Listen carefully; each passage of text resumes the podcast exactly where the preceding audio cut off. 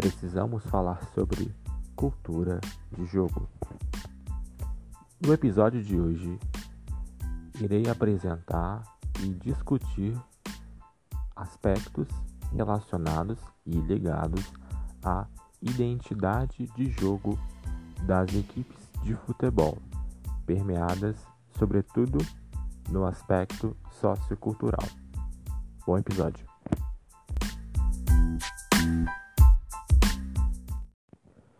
É entendido como cultura é tudo aquilo que determinada sociedade, grupo, tribo carrega consigo, como valores, tradições, jeitos, formas,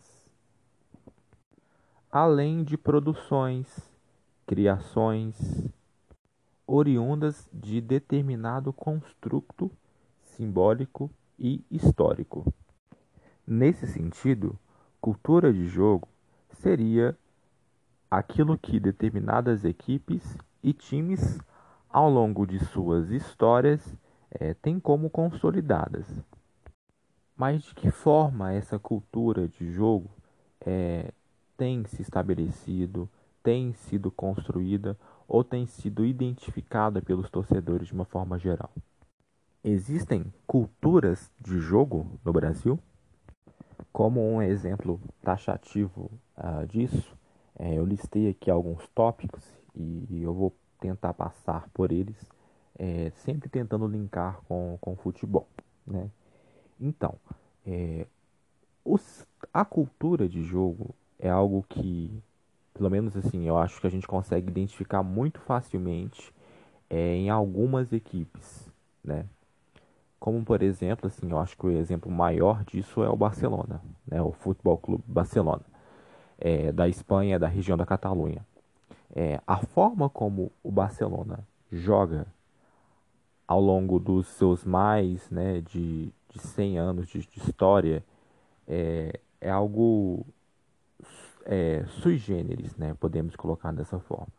É, passam treinadores, é, passam eras, civilizações, passou por guerras, guerra civil espanhola, é, foram, foi afetado por diversas crises né, naquele mesmo país, crise separatista né, da, da região autônoma da Catalunha, e existe uma cultura de jogo que, independente do treinador ou dos jogadores que ali estão naquele em determinado tempo e espaço, se permanece. Né? Então, é um exemplo assim macro. Daí a pergunta que logo se suscita é por que o Barcelona tem uma cultura de jogo e outras equipes não conseguem é, fazer o mesmo? Bom, é, isso rende, né, é, pode ser visto né, por diversos é, aspectos e espectros, né?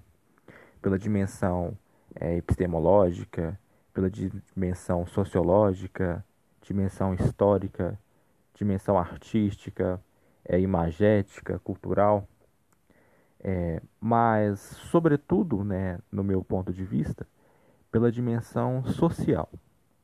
É, o Futebol Clube Barcelona é um clube maior, né? é mais que um clube. Né? Logo no seu hino ou no é, Camp Nou, né, no seu estádio, mais que um clube, mais que um clube. Barcelona não é somente um clube de futebol. Barcelona representa uma sociedade, representa uma região e, acima de tudo, representa um povo. Um povo que vê naquele time parte de sua identidade e de seu pertencimento étnico nacional. Logo, violentar ou alterar a forma como se consolidou a cultura de jogo barcelonista de futebol é alterar e violentar uma parte da rica história desse clube catalão. Então, nesse ponto de vista, é, muitos entendem que a cultura de jogo do Barcelona é algo dado, mas evidentemente existe um processo de construção dessa cultura de jogo. Né? Diversos fatores afetaram para o que hoje se entende como é, o barcelonismo. Né? A cultura, então, é algo que vem de fora para dentro, de algo que está ao entorno e entra nas entranhas de um clube. O jogo, como nós entendemos, esse jogo midiático espetacularizado, ele é muito recente. Né? Ele se oriunda, sobretudo, da década de 60, de 70, com o advento da televisão. Antes disso, outros fatores influenciavam o jogo, como, por exemplo, as próprias formações destes clubes. Né?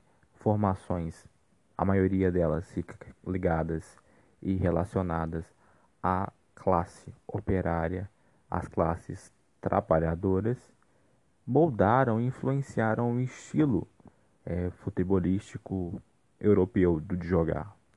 E os clubes brasileiros, né, a maioria deles, se originam de imigrantes né, oriundos de outros países que vinham aqui nas terras tupiniquins uma forma de jogar, jogar o futebol.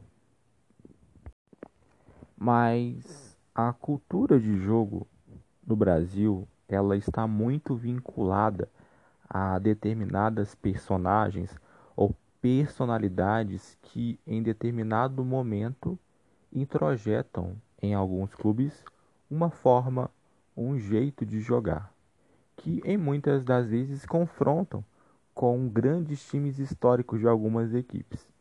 Um exemplo clássico disso é o Cruzeiro bicampeão da Copa do Brasil 17 18 com o treinador Mano Menezes. Uma equipe reativa, defensiva, muito organizada né, na parte uh, defensiva, que procurava é, sofrer o mínimo possível na parte defensiva para explorar é, jogadas individuais, contra-ataques bem construídos para conseguir vitórias. O time foi campeão durante duas temporadas com esse jeito de futebol, mas que na memória do torcedor cruzeirense se afastava muito dos grandes times históricos de Tostão e de Celope de 66, do campeão de 76 da Libertadores, dos títulos nacionais de 2003, dos títulos nacionais de 13 e 14 então, o torcedor viveu um dilema barra conflito. Mas muitos destes torcedores aceitaram essa nova cultura de jogo em detrimento do sucesso esportivo. Outros exemplos é, que se aproximaram de algo como cultura de jogo, podemos citar o tricampeonato é, brasileiro do São Paulo de 2006 a 2008 com o treinador Maurício Ramalho que ficou pejorativamente conhecido como Maurice Ball, é, que um time super ah, bem organizado, né, com uma linha defensiva com três zagueiros, é, uma equipe que tinha uma bola parada muito, muito forte e que decidia diversos jogos e que durante três temporadas deu uma sensação de hegemonia no futebol brasileiro. E o Corinthians, do treinador Tite, né, que emendou uma sequência de títulos 2011 campeão brasileiro, 12 campeão da Libertadores, campeão mundial e que se estendeu por um bom tempo, né? Que se originou, né, com o treinador Mano Menezes em 2008 na segunda divisão, conquistou a Copa do Brasil em 2000 naquele mesmo ano e findou-se, né, com o treinador Fábio Carilli no ano de 2019. Então, a cultura de jogo ela só existe nos clubes porque dão resultado. Não o resultado se origina da cultura de jogo. Então, no Brasil, né, nós temos uma tradição é, muito resultadista e certamente pragmática e precoce nas avaliações de trabalho, e nós sempre pensamos no fim da etapa e não avaliamos o meio, o como, o como fazer, o como eu quero jogar, o como eu quero ganhar para atingir o objetivo. Como nossa cultura é muito resultadista, a gente pensa, precisamos vencer. Não importa a cultura que o treinador tenha, a gente precisa vencer a qualquer custo.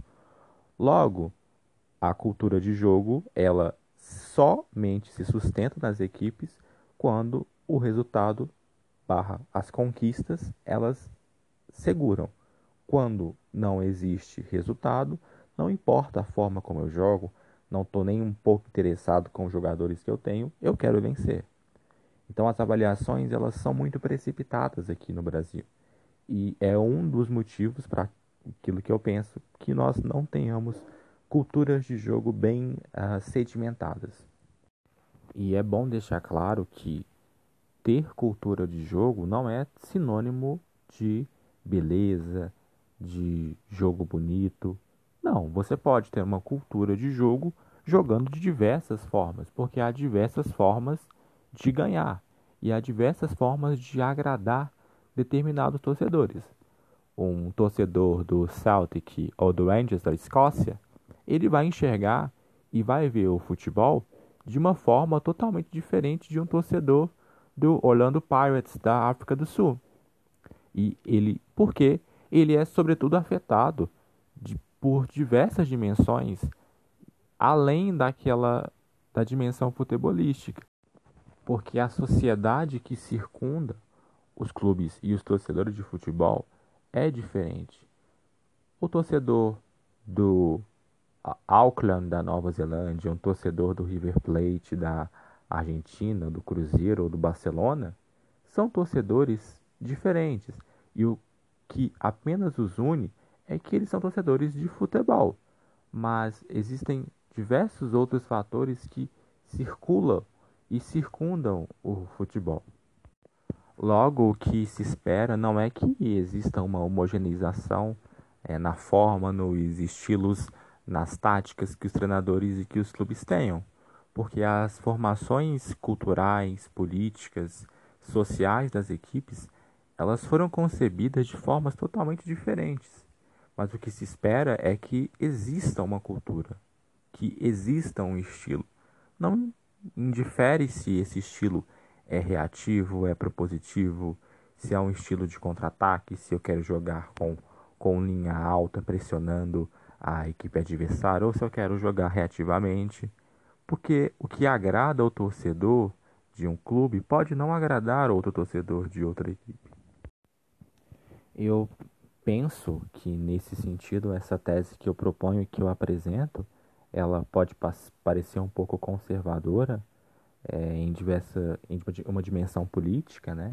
E ela realmente é conservadora nesse sentido, mas eu parto do princípio que para você avançar e progredir, você precisa ter bases, bases sólidas que vão se alterando com poucas mudanças e que a sociedade ela vai passando e você vai introjetando e vai incorporando para moldar né, essa nova cultura. Como, por exemplo, assim, um, é, uma, como eu abri o episódio, né, citando o Barcelona, o Barcelona campeão é, da Liga dos Campeões em 2009 e 2011 com Pep Guardiola era uma equipe encantadora, né, com posse de bola, com uma grande circulação, Messi, vivendo um grande, talvez o seu melhor momento na carreira. O Barcelona campeão europeu de 2009-11 para o campeão de 2015 da Liga dos Campeões com o treinador Luiz Henrique são equipes diferentes na forma como elas procuravam chegar ao gol adversário. A equipe do Luiz Henrique era uma equipe que não dominava é, tanto assim seus adversários, mas que tinha princípios, que tinha base, uma sustentação, com a mesma circulação, com a mesma posse de bola, só que com um pouco mais de dinamismo. Mas as características inerentes àquele estilo de jogo estavam ali. Não existe time melhor ou time pior. É, modéstia à parte, o time de 9 e de 11 era um time que encantava mais. Mas o time de 15 também. com as suas peculiaridades, com as suas é, particularidades, ele também encantava. O Flamengo campeão da Copa do Brasil de 2013 com o treinador Jaime de Almeida é uma equipe que se afasta a tantos níveis e a tantos gradientes da equipe campeã nacional novamente e da Libertadores de 2019 com o treinador Jorge Jesus, que parecem equipes totalmente antagonizantes. Não se vê nada, porque as equipes elas não têm cultura, traços, pequenas características que vão guiando essa formação.